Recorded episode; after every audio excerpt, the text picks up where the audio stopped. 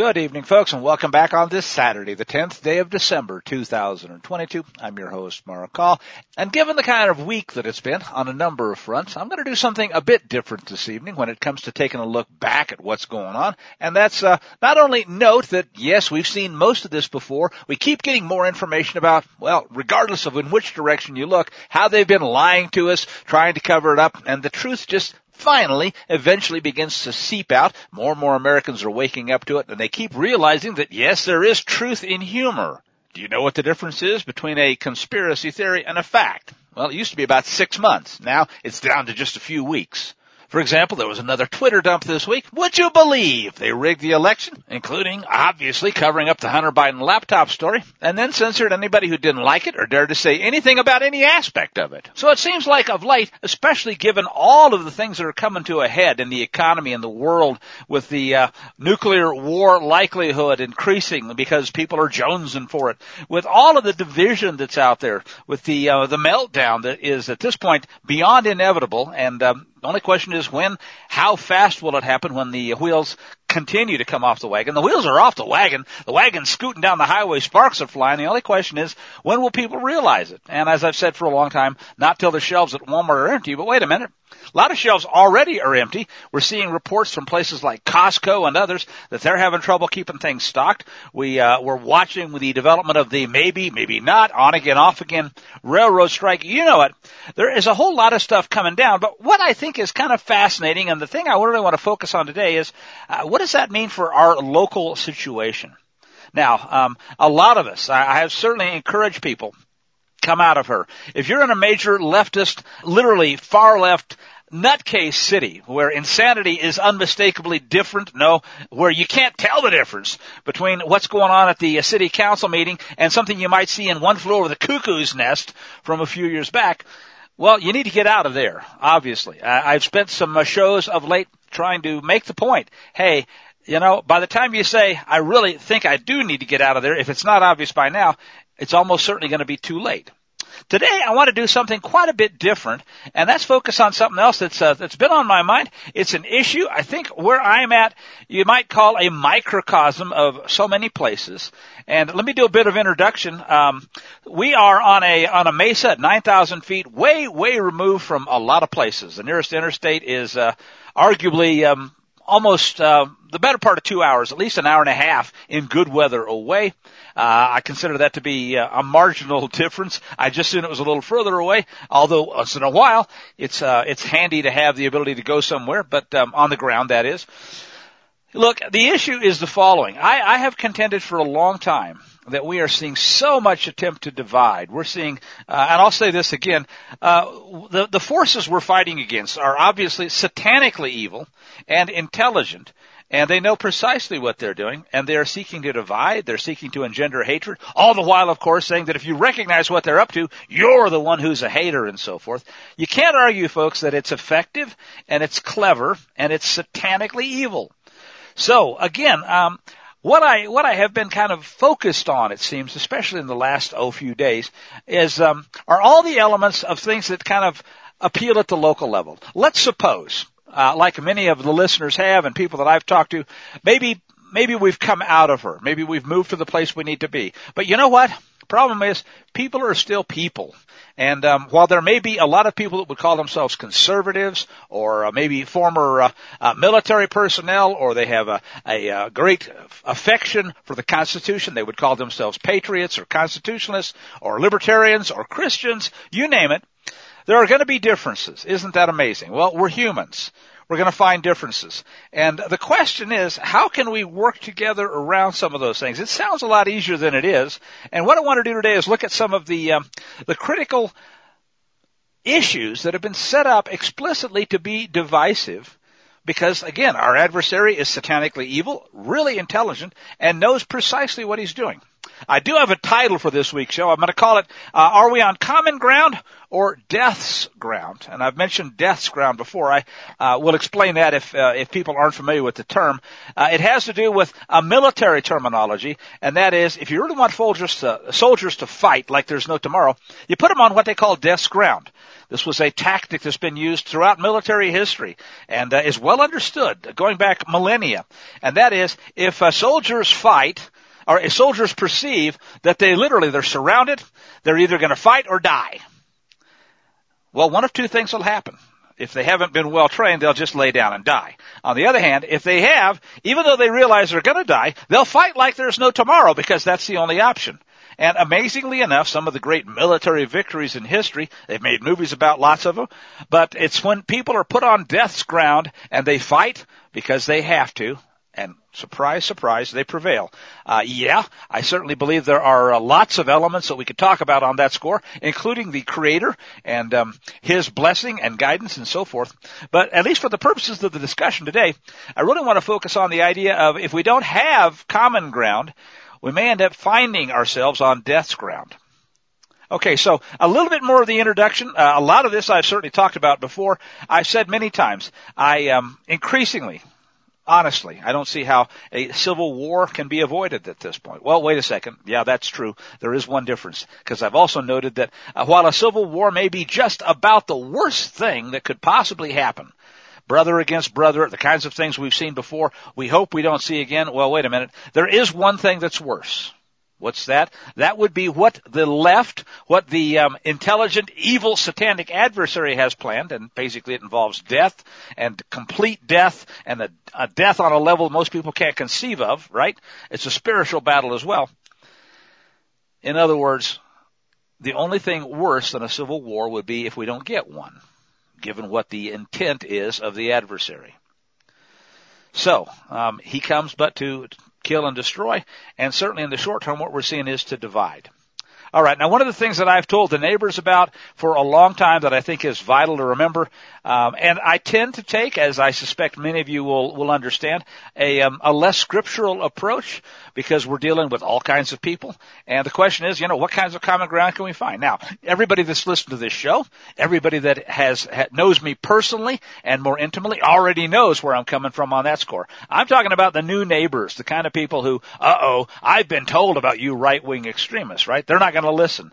So how do we somehow or other bridge all of these gaps and come together and find quote unquote that common ground and um, well, not manage to kill each other in the process? So um, what I want to do is just tell a, a brief story. This will kind of help to set the stage, and uh, nothing specific, no names, nothing identifying, but basically what you'll find, and I'm sure it'll be this way in your community, over the last two years, what have we seen? Well, there are the mask wearers. I would call them the Kool-Aid drinkers. Uh oh, Mike, uh, Mark, you're already being divisive, right? The Kool-Aid drinkers, those that have been uh, duped into doing something which is medically stupid, and it turns out it's uh, harmful to your health, doesn't solve any problem. Yeah, wearing a mask against COVID is kind of like thinking a, that a, um, a cyclone fence is going to keep out mosquitoes, right? We've used all these algorithms, all these analogies before. Point is, there are some pretty easy ways that we can identify people who are either going to be, uh, if you will, on our team or not on our team. And the masks are one of them. Uh, how about if people have been duped by the Biden Fuhrer? Oh, well, see, then we get we get political. Well, this is the intent.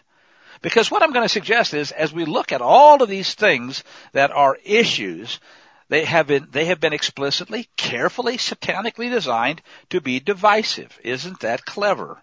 So yeah, there's plenty of blame to go around. One of the things I'll emphasize as we go through here is that uh, once people have become divided, it's really tough to get back to a, uh, a place of common ground. And uh, whether we're talking mask wearers or those that believe the world is coming to an end because booga booga booga, uh, you have a car. How dare you drive that? You aren't as uh, as enlightened as I have. Am I am because I have a Prius. And uh, right, I uh, I care about the environment. I have to run my diesel generator to charge my Prius. Maybe no, no. Uh, one of the good things that we don't have to deal with here on the Mesa, folks, is there are no prii running around because a they really suck in uh, places where the roads get muddy or snow packed, and two there isn't enough power when you're off grid to uh, even think about driving a moped that's electric powered, uh, much less uh, something that that uses more energy than a gas car, but requires it in the form of electricity Save your money, buy a gas car, spend the money instead on uh, solar panels, and then you don't have to worry about charging the car. Okay, the point is there are so many things that honestly I uh, I tend to look at as regular listeners know and say, Let, us be real here. The numbers don't work. The uh, the things that people have been duped into believing are just plain stupid. And oh, gee, I've been accused of being divisive when I use that terminology. Well, I won't tell I won't necessarily tell that to somebody's face. Uh, you know, we try to be politically uh, not correct, but at least um, astute, and uh, don't want to insult people and and so forth. But on the other hand do I know something if I see somebody wearing a mask and driving an electric car in a in a place where there's no way to charge it? Yeah, I probably have an idea that they've been drinking the Kool-Aid. Do I tell them to their face? Not necessarily. But do I trust them? Well, there you go. This is what we're talking about. So, what I'm looking at in other words are a whole lot of ways of saying, hey, given that we have divisions, given that we have things that are deliberate, uh, what can we do? How can we begin to come together in a way that is at least something that might get a, might not get a whole lot of people killed. Well, here's an obvious example. Most of the listeners here know that yours truly, the uh, majority of the hosts, the vast majority of the hosts here, and uh, certainly the vast majority of the listeners, ultimately, if, especially if they keep listening, will be Torah obedient. Now, are we a majority? Anybody that's paying attention already knows that. The answer is absolutely not. Um, there are agnostics. There are certainly people that would call themselves Christians or evangelicals or other words, uh, other words to to describe themselves. Uh, yes, and even atheists that um, probably on the scale here would be uh, would be worse than any of the other options we consider. So the um, the story boils down to this: uh, locals are asking themselves the question. We we had this so-called neighborhood association that became literally more divisive than not. The intent seems to have been uh, almost like they were infiltrated by uh, you know some three-letter agency and told, uh, rat anybody out that uh, believes in open carry, that believes in the Constitution, that didn't take the mask, didn't take the poison poke, you, you name it, right? And so the neighborhood group has become nothing except a coffee clatch of far leftists that, uh, you know, won't recognize the truth until it's too late for them. Again, thankfully, it's a very small minority, but they have caused a whole lot of division. So there are those that are saying, well, we need something more inclusive. And uh, there are those that were in and were out of the neighborhood group, as you might expect. And so as a result, um, there are factions, hatreds. And it's gotten to the point where uh, I hear this when I talk to people on both sides of this particular fence. Well, we want to have a group that welcomes everybody. Well, except those people, right? Uh, we've we've heard it. It's almost funny, except it's not when you're dealing with it. So, um, one of the things that I'm going to suggest, I'll do this up front, then we'll talk about some of the other practical elements here in a second.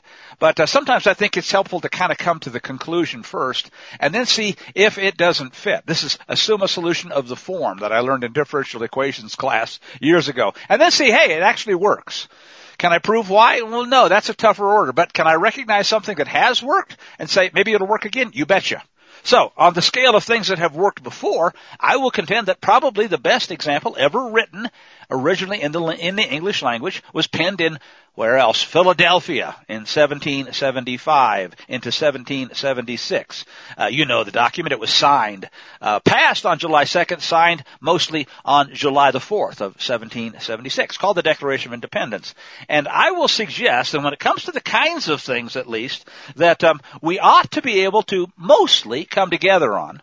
No, can it, can it be completely no? But on the other hand, uh, honestly, folks, if people can't sign up for what I'm getting ready to suggest, I don't think I want anything to do with them, really. I don't trust them. And uh, let's be real and let's be frank here. If they've been taking the poison pook and the boosters and their intent to continue taking boosters five and six and seven and wearing those masks, we probably aren't going to have to worry about them for a whole lot longer anyway. I refer to them, uh, whether people like to hear it or not, and uh, I won't necessarily, although I did just yesterday, tell a fellow to his face um, who was willing to listen. That was part of the reason why I was blunt with him.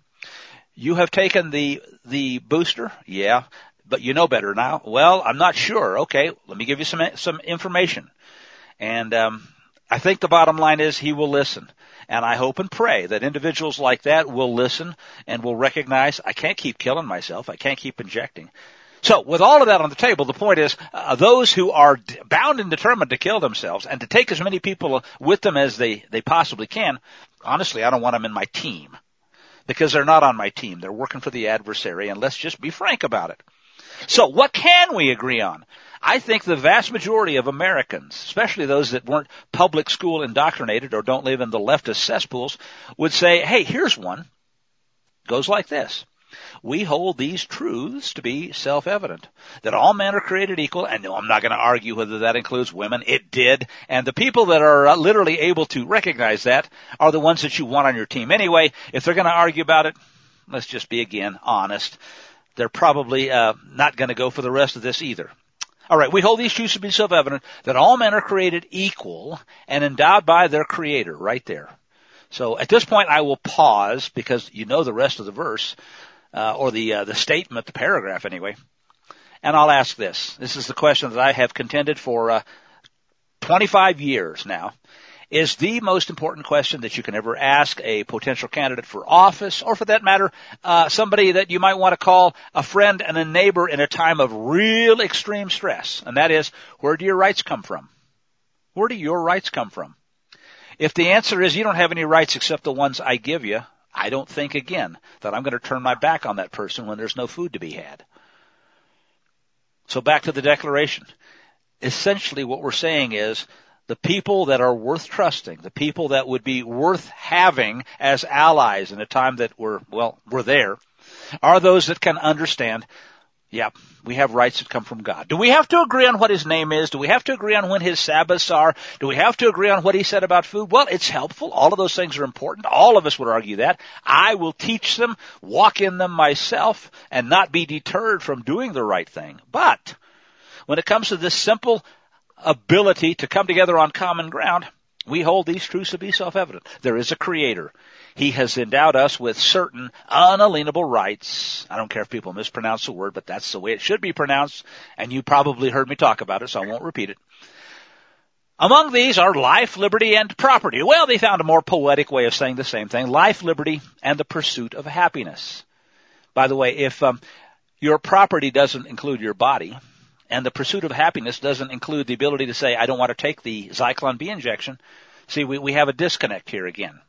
So all of these things I think are, are important and they are really an excellent way of coming together on common ground. Now, in, um, in small places, in off-grid places like this one, certainly you're going to find that the vast majority of people, even some that would lean way left, certainly recognize that, hey, you know, when it snows and you drive your car off in a ditch or you have a flat tire or you're out and your, uh, your car won't start and you, you can't make it home, it's really helpful to be able to call somebody. That's part of the reason why I have amateur radio um, club on the on the Mesa here, and we've uh, we've encouraged lots more people to get their ham licenses because there's far better communications. If you can't uh, talk to somebody because you're out of cell phone range, and that's often common, how are you going to call them and ask, uh, "Please help me get out of the ditch, help me change a tire, help me start my car, I need a jump," any of those things. So again, the point is the majority of people understand that when you're living off grid, you have a greater interdependence. It's helpful to have friends and neighbors. And this is why even the social aspects of being able to get together and have coffee and, and so forth, they're all important. But, um, if we see a place, and we're there, where there has been so much division over the, I'll say it again, and this is part of the reason why I'm on the other, the other camp, right? The division over the mask idiocy. I was surprised. I, I had to go into town earlier this week uh, the big town, Denver. What a place that I don't miss having to be. And it was a long, long drive. But in any case, I actually still saw people wearing masks. I hadn't seen people wearing masks in a while. I think out, out here in the hinterlands, especially even in the small towns of southern Colorado, rural areas, people have long since figured out, hey, that was stupid. Why did I ever do that? And uh, they'll admit it. Uh, whereas um, it, it, it blew me away. Now there were no, by no means a majority, but it surprised me how many people walking various streets and malls and shops in Denver were still sucking the Kool-Aid and having to take their mask off to do it, and then they put it right back on. So again, uh, let's uh, as we go to break, I'll introduce a couple of examples of the kinds of things that I will suggest are um, just ripe for division, and they'll they'll serve to uh, help us. Well, how do we how do we deal with this? How do we how do we understand it?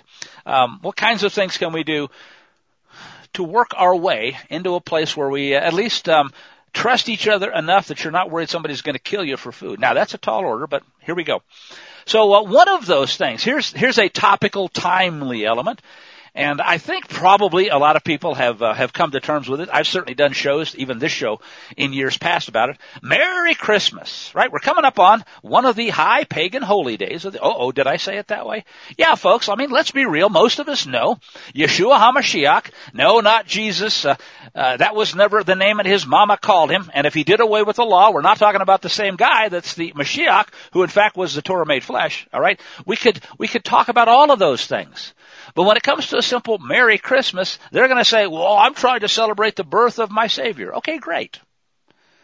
To the extent that they probably don't want to hear it and aren't going to listen anyway, I don't have a problem with a phrase or a, a so-called holy day that I know isn't holy. It's not got anything to do with the real Mashiach. But on the other hand, uh, hey, wait a minute. Those people that hate the term are either Torah observant um, non-pagans, and that would be a tiny minority, or far more likely, they're atheists who hate anything associated with the Bible, right? So it's kind of one of those heads I win, tails you lose division things again.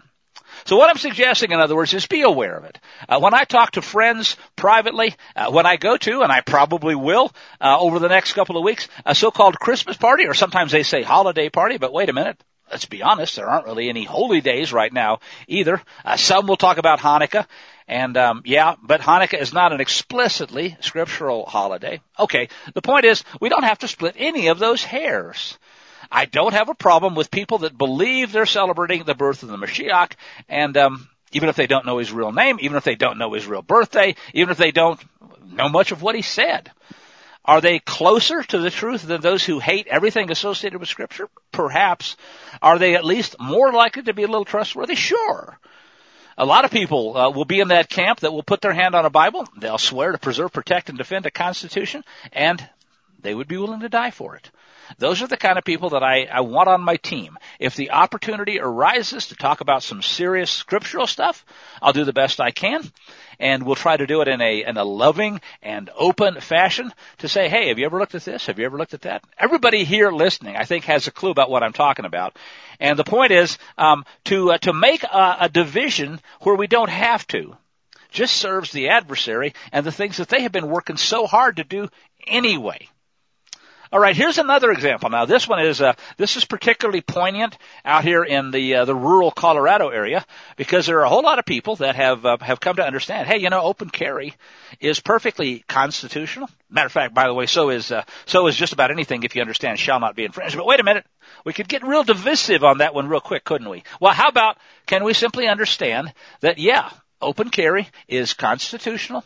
It's legal and it's lawful and there's nothing wrong with it. But yet, it's also become one of those litmus tests for the far left. Because guess what, folks? Same people that are wearing their masks and taking their poison poke aren't going to want you, because you're one of those people, to open carry.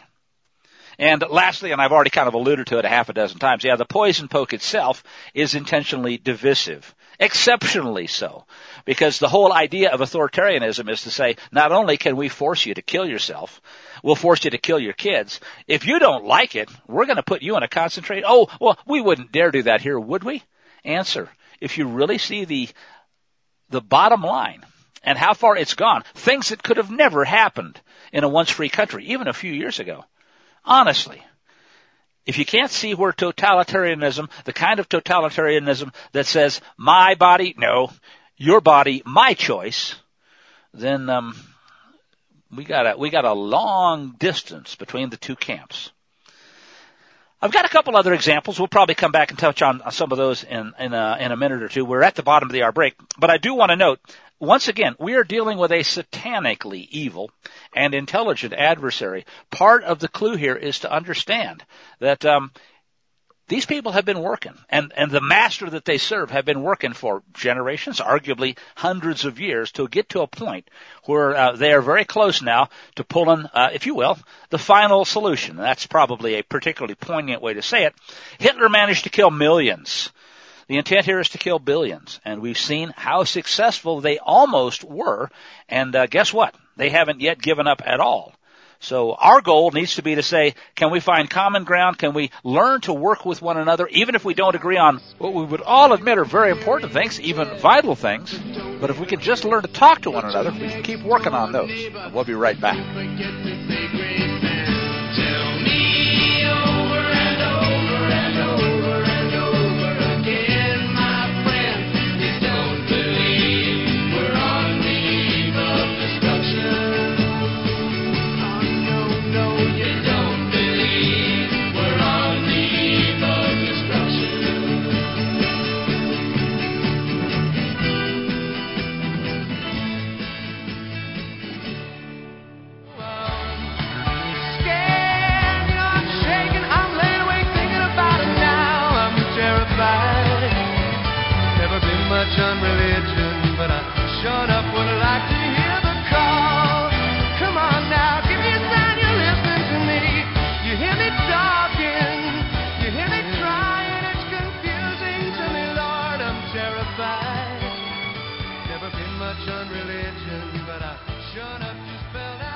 Welcome back to the second segment of the show for this evening. I'm your host, Mark Call.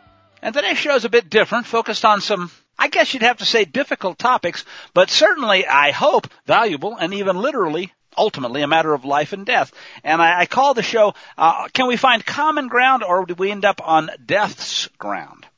And um, what I had proposed, and I'll come back to this uh, in a minute, but I'm gonna, also going to lay out some of the uh, other related elements that'll help us to kind of explore the reasons why this is important. Anyway, what I had proposed is is kind of a two-tiered system of understanding for the kinds of networks, the kinds of communities that we had better start putting together if we haven't already, and fast. And if we've been trying to put together those communities, and we find the division that has been so carefully engineered to destroy people, destroy families, and destroy communities, then how do we combat that? And uh, yes, there are going to be those of us who would say we understand this is a literally spiritual war, and I am uh, at the top of that list. I completely concur. On the other hand, can we hit people with that and and rub their noses in it? Not if you want to be successful. Uh, can we blow the shofar? Yeah, but uh, even when it comes to blowing the shofar, uh, there's a right way and the wrong way to do it. So what I'm going to suggest is uh, one of the things that seems applicable and apropos to me is kind of a two-tiered system, because um, for those of us that are not in what um, has been called a covenant community, and that would be, I, I suspect, the vast majority. Uh, the only covenant communities I knew of, there were one or two up in Idaho, decades and decades ago. I knew some of the principals involved. We actually flew the plane up there and looked around. And uh, as it turned out, like so many others, they dissolved and fell apart over time too. But the idea of a covenant community is we're going to find people of like mind, or well, we, or so we think. There's part of the problem, and and we'll sign a covenant. And the covenant has to do with mutual defense, and it has to do with mutual support, and all kinds of really wonderful sounding and good things. And yet, um, turns out if the adversary can divide us over little doctrinal issues and so forth, we can make those things fall, fall apart too. So let's just let's just posit this up front, uh, stipulate it, if you will, if we were in a legal court, that uh, we're not talking about a covenant community. In the case of the place where I'm living, there have been a lot of people, many of us here for years, others that are beginning to realize it. They're coming out of her, and I think that's a blessing. We're seeing a lots of people, um, young, old, all ages, that are saying, "I want to move out in the middle of nowhere. I want to come off grid, and um, I'd like some support and some help." Well, great. Those are precisely the kind of people that I would like to welcome. But in any case, how about the others that are the mask wearers and uh, Kool-Aid drinkers that have been here for a long time? Yeah, many of them understand. We still need to support one another. You still need to be able to call somebody if you, uh, you know, have a flat tire in the middle of a snowstorm. But what about those things that they're not going to believe yet? All right, because um, here's here's the issue that I have. Most Americans, especially those that are in the uh, cesspool cities, they don't have a clue what's coming. Many that are off grid and that have come out uh, will say, yeah, I see that things are getting harder and I certainly see that there's going to be food inflation. I don't think they are yet aware, folks, of just how ugly it could get. The 72 hours after a complete breakdown kind of a thing. When the ATMs quit running, the uh, electronic benefit cards quit functioning, and there's no uh, there's no steak or, or no hamburger or even no cat food on the shelves at the local uh, Kmart. Well, then what? Well, this is the tier one level again. This is the kind of thing where people need to be able to say, okay, can I trade with somebody? Do I have skills? Would I trust them to tell me that there are bad guys coming in the, uh, you know, the north entrance to the, uh, to the area here? All of those kind of things are important. And again, I call it a tier one because I think uh, I don't have to necessarily trust them to keep a watch over my house, uh, you know, on a 24 hour schedule or to do other things that I would say, oh, that's for, you know, confidants and close friends to understand. And we'll talk about scripture and so forth. But there is this tier one idea of, um, do I trust them at least enough to be able to trade with them? Maybe I'll, uh, maybe I'll want to take a small group when we trade.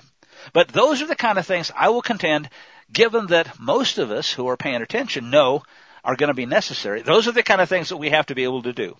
And uh, certainly I'm also inclined to say, hey, you know, we want all of our neighbors, even if I don't agree with them politically, even if I, I have major differences with them on scripture or uh, uh, wearing a mask or whatever the case may be. I don't want them to perish. I sure wish they would understand that the poison poke isn't doing them any good. Can I talk them into it? No. But can I help them any way I can in the meanwhile? Sure. So that's part of the goal here. And uh, I've mentioned the tier one or the first tier thing. In other words, people that we need to be able to trade with. Maybe they have some skills. Maybe they can fix your car or fix your solar system or uh, fix your plumbing or um, you know fix your uh, your back if it goes out of joint. And he's a chiropractor. I mean, I can think of all kinds of good examples. You know, you you break a leg. Do you have uh, somebody who can set a leg in the vicinity? All of those things can be vital skills when you need it. How about a dentist? Right? We could go on and on and name all kinds of stuff. I don't have to agree with them to say if you know if if he's the only guy that can take out a tooth or fix a problem that's causing you pain, um, well, it would be good to be able to get along with that person enough to be able to uh, to share to our mutual benefit. So that's the tier one level. Uh, the tier two level is the um, is a little bit more important, but um, also quite a bit more difficult. Cooperate and live, right? And and this is the place where we have to say, well, who do I trust? And uh, ultimately, what can we agree on? I, I contend, and I'll be honest here, and I think anybody that's listened to this show for any period of time knows, ultimately, the creator of the universe is, is going to be the final arbiter of who lives and who dies. And uh, if you want his blessing, as I have said, I don't know how many times, well, what does he say? He says it too. I have laid before you this day life and blessing, death and cursing. So choose life that you and your descendants might live. What does that mean? Well, if you love me, keep my commands. Scripture is so abundantly clear on it, and yet, as we all know, the vast majority of Americans, even those that would call themselves Christians, don't believe that. They don't believe it enough that they're going to eat what he says is food and not eat what he says is not food. They'll eat their pork sandwich even if it means that uh, the next Chinese bioweapon may take them out. Can I make them not do it? Nope. Can I hopefully over time get them to realize just maybe there's some value in that scripture, that book, and they ought to read it? Yep. Can I do that if we don't talk? Probably not. Is it possible he can fix them and that we can just simply pray about it? Sure. Again, I'm not suggesting that there's a one size fits all complete answer here that always works for everybody in every situation. There are going to be those, literally, and that's what scripture tells us too, who one way or the other will choose death. And um, like it or not, we know that there are going to be a whole lot of those people. So where does that leave us? I'm going to go through some uh, some articles. I said I'll, I'll, I'll do these fairly quickly here, but one that I think really helps to make this this point comes from Kit Knightley via Off Guardian. Zero Hedge had it, and it says most of the Western world is no longer in lockdown. Yep, they tried it. It was pretty successful, but a few people uh, are waking up and saying, "I've had it with that. I'm not going to put up with that anymore." Well, guess what, folks? They got a plan, and they'll come back with it. And almost everybody that's paying attention knows, oh yeah, there'll be more lockdowns. It'll be nastier. This will be the Ebola monkeypox, or we won't call it monkeypox because, well, you know, we got something more politically uh, correct to sell you. Anyway, the vaccine mandates. Uh, well, at least for now, they seem to be loosened, and mask wearers are increasingly and distinctly a minority, even in the cesspool cities. So, have we gone back to normal? Well, Come on, who are we kidding, right? A totally broken economy, more centralized financial power, dozens of alarming precedents for future deployment of the bioweapons, of the totalitarian lockdowns, millions upon millions of people that are probably the walking dead. They've been injected with the Zyklon B under false pretenses, and uh, who knows? Can they be saved? Maybe. Let's pray about it. Let's see if we can't get them to strengthen their immune system. But for crying out loud, don't keep injecting yourself with poison. But what does it mean when you look at the bigger picture? Well, you know what? Turns out there's been a lot of focus on China. While the rest of the world lives with China, people in Chinese cities are still subject to absolutely Orwellian levels of lockdown, control, and surveillance. Up to and including, we saw this with a bunch of people that died in an apartment fire here a week or so ago, being welded, locked inside their own homes. Fire official, fire people weren't allowed in. Those that were burned alive in the buildings weren't allowed out. Oh, so sorry, but you know, hey, we've got a lockdown to mandate here. Well, um, there there are some leftist mainstream explanations, and the, the article says, yeah, let's rule these out. We know it's not because COVID is a real booga booga flu, uniquely dangerous. The data has made that clear. What's dangerous and what's deadly are the things that are being done in the name of supposedly combating it. We know it's not because lockdowns work. They don't protect the health of anybody. Neither do the masks. The data has spoken on that. We know it's not because the Chinese government so deeply cares about the lives of their little peons, right? Come on. And we know it's not because they were the victim of some bioengineered viral attack by the West. Well, okay, I'll, I'll say maybe. Uh, certainly, um, the uh, the evil ones in the communist left in America, and you know the names, Covey and uh, I almost said Comey, but um, I guess he's just helping to cover up. Um, America's Dr. Mengele, Tony Fauci, uh, Peter Daszak, and a whole lot of others that have been caught lying about gain of function research, uh, things that were shipped from the Ukraine. Uh, thank you, Hunter Biden, to um, to the um, the Wuhan lab and so forth. Uh, who was it? Well, answer. Um, they're not going to tell you, but what we seem to know is that it's the satanic evil all over the place that was cooperating. Isn't that amazing? Not really surprising though. So here is, here's what I think is the, the key observation in this piece. If you accept the fact that the COVID pandemic was in fact a global psyop carried out by literally the cooperative governments of most of the world working in concert at the behest of what? Uh, the various extra legal, extra national, um, globalist, United Nations oriented NGOs, World Economic Forum, you name it, all kinds of uh, major power brokers. People would say, well, it's the Bilderbergs, it's the Rockefellers, it's the fill in the blank with the evil, uh, basically satanic entities. And, you know, I tend to suggest it does seem pretty clear. Ultimately, they're all serving the same master. But regardless, it de facto follows that any apparent differences in the approach, in other words, between the uh, the American totalitarian approach and the communist Chinese totalitarian approach, or in their attitudes, because these are cooperating governments, at least when it comes to killing masses of people, they serve a role in the narrative. In other words, why would they seem to be at loggerheads in some areas, but when it comes to destroying the world, they got a pretty close agreement there. Now, they have different methods though. This is, uh, I would call it the good cop, bad cop thing. But uh, somebody has to fill that role. Well, that's the Chinese role, the bad cop. The brutal zero COVID approach allows Western governments to say, see, see, we may be totalitarian, but we're a kinder, gentler totalitarian. We're moderate when you compare us to the really evil ones. That works in both directions. Uh, China can say, oh look, see, the West doesn't care about their people. They're not locking them down and burning them alive in apartment fires like we are because we care about you, you peons, and uh, even if it kills you. All right, here it is. It's called a false binary, a fake choice. I like the term heads I win, tails you lose. And it enables both totalitarian regimes, the Western one and the Eastern one, to corral each other's dissidents into a controlled alternative opinion. Now, applying that to the local level, what does that mean? Look, you can see it writ large, even in a small, tiny, out in the middle of nowhere off-grid community. You got your mask wearers, your, your Kool-Aid drinkers, and you got those who are saying, I'm not on that team. And yet, most of them will say, well, on the other hand, if there was really a bad thing that came, maybe I would wear the mask. Maybe I would take the poison poke. Do you see? The false binary is still there. And um, even among those that, at least for now, seem to be on the right team, seem to have seen through the dupe, you can guess, you can rest assured that Big Brother has learned some things about how to manipulate, control, propagandize, and oh yeah, up the ante the next time around. So be prepared for that. It's part of exactly what we're talking about today. Uh, in The Guardian, that's the leftist rag out of the UK, a couple of days back, uh, the now ubiquitous Devi Sridhar actually defended China and their tough decisions on their zero COVID policy. Because, you ready for this? How's this for idiocy writ large? Their vaccines aren't as good as our vaccines. They want our technology. Oh, good grief. All right. The West says we don't need those brutal lockdowns because we have the magical vaccines. And uh, the unspoken corollary, well, we'll need to do the lockdowns again if the rest of you slaves out there don't knuckle under this time around and take the new monkeypox, Ebola, or you'll bleed from the eyes poison poke. Do we trust them? Well, not if you got half a brain. Uh, meanwhile, China gets the blame uh, and blames all of that on Western selfishness. Oh, they won't give us their technology and so, yeah. Basically, again, it's a, it's a false dichotomy. Before the year 2020, it was never suggested because people weren't that stupid that lockdowns would be used the way they were used.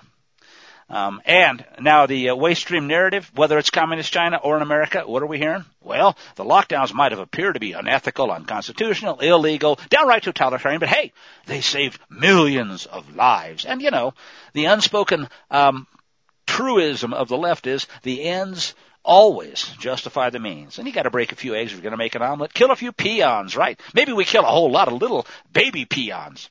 China's COVID statistics are the same way. They are um, a contrivance. Remember, in, the, in this country, there were PCR tests and the bogus numbers to uh, people that died uh, with COVID as opposed to died of COVID. Uh, now, one thing is for sure: they're not going to die of the vaccine. They'll probably be hugely dying with the vaccine. Isn't it funny how sometimes the narrative can be used one way and the other time the other way?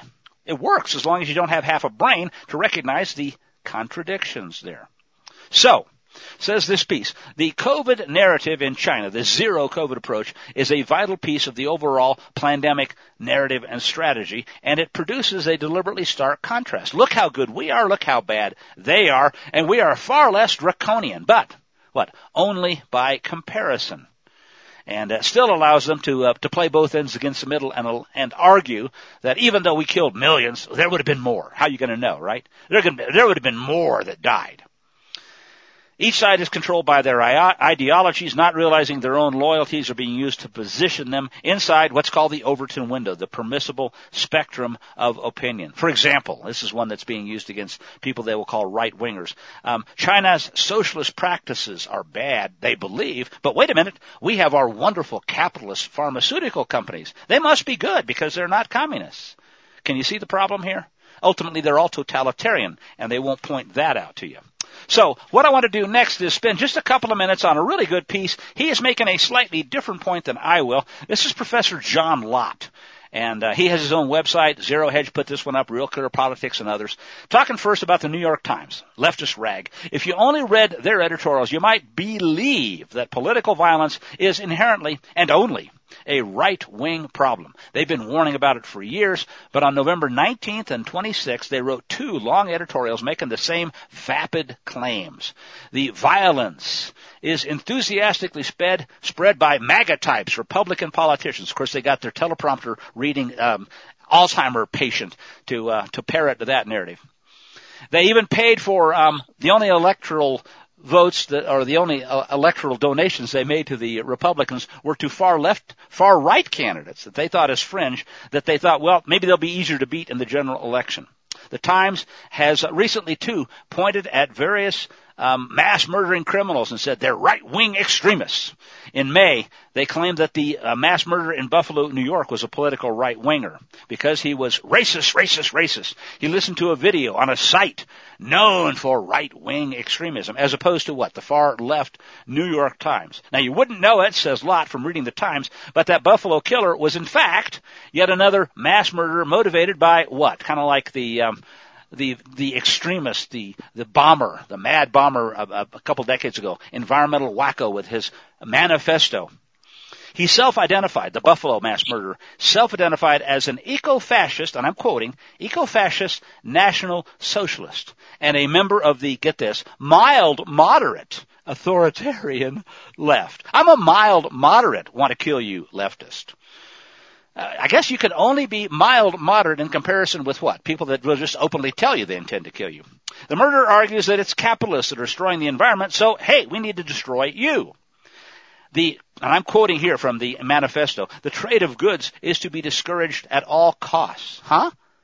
What have I been talking about this show? Well, folks, we're going to need to trade goods to live. Trade services to live. Uh, this guy will just truly love the coming famine. And you know what? I'm not kidding. They will, because the point is to kill as many people as possible. That's why they love so many of the things we've been seeing. Um, Lott goes on to note, look, there was a New Zealand mosque killer back in 2019, and uh, also an El Paso Walmart killer. Both of them issued manifestos, almost like the same FBI handlers wrote it for them. They were word for word similar in so many places, and yet the New York Times calls them far right. But it's the uh, manifesto that seems to put the lie to that. They declare that conservatism is dead and that global capital markets are the enemy of racial autonomous. See, they want to kill some people based on their race. Well, sometimes the New York Times and others will call people racist and who do they want to kill? They want to kill white males and so forth again, the, hypocrisy here should be obvious, but what Lott goes on to note is that of the 82 mass public shootings in the last four years, 9%, that's 1 in 11, have known or alleged ties to, so they say, white supremacists, neo-Nazis, or anti-immigrant views. But, of those, many, many, many, like the Buffalo murder, are environmental Nazis, authoritarians. Another 9% of the mass public shootings are carried out by people of what? Middle Eastern origin, even though they make up only 0.4% of the U.S. population. In other words, they are vastly overrepresented while whites and Hispanics are underrepresented. And most, in fact, of these mass murders have no identifiable political views, but uh, arguably, maybe they do have identifiable um, FBI handlers. Now, he is making the point that the WAPO and others are uh, trying to hide environmental extremism. I will say there's another element to this. There's a narrative to push. And if you remember the uh, Colorado Springs Club Q shooting uh, just a week or two back, uh, this turns out to be no, not the right-wing extremists that the leftist press was uh, harping on and pushing for several days. Oh well, wait. As soon as it came out that he was asexual, whatever, gender fluid, transgender, I don't know exactly what wannabe, the story just amazingly vanished, along with the the them pronouns that he wanted to be identified with. Okay, here's another quick one. This piece is kind of funny. It's intended for humor. Um, America's lunatic grandma, Hitler herself, is off her meds again. She um, she tried to outdo herself in the hold my beer moment with her unhinged theory about the 2024 elections. Oh yeah, it's the right that's going to do that. But um, this week there were stories out of Iran. Protests against oppressive misogynistic laws led to over 14,000 arrests. Government decision to execute an unknown number of protesters. Um, and here's the key: Russian soldiers, or so they say, reportedly weaponized rape in Ukraine.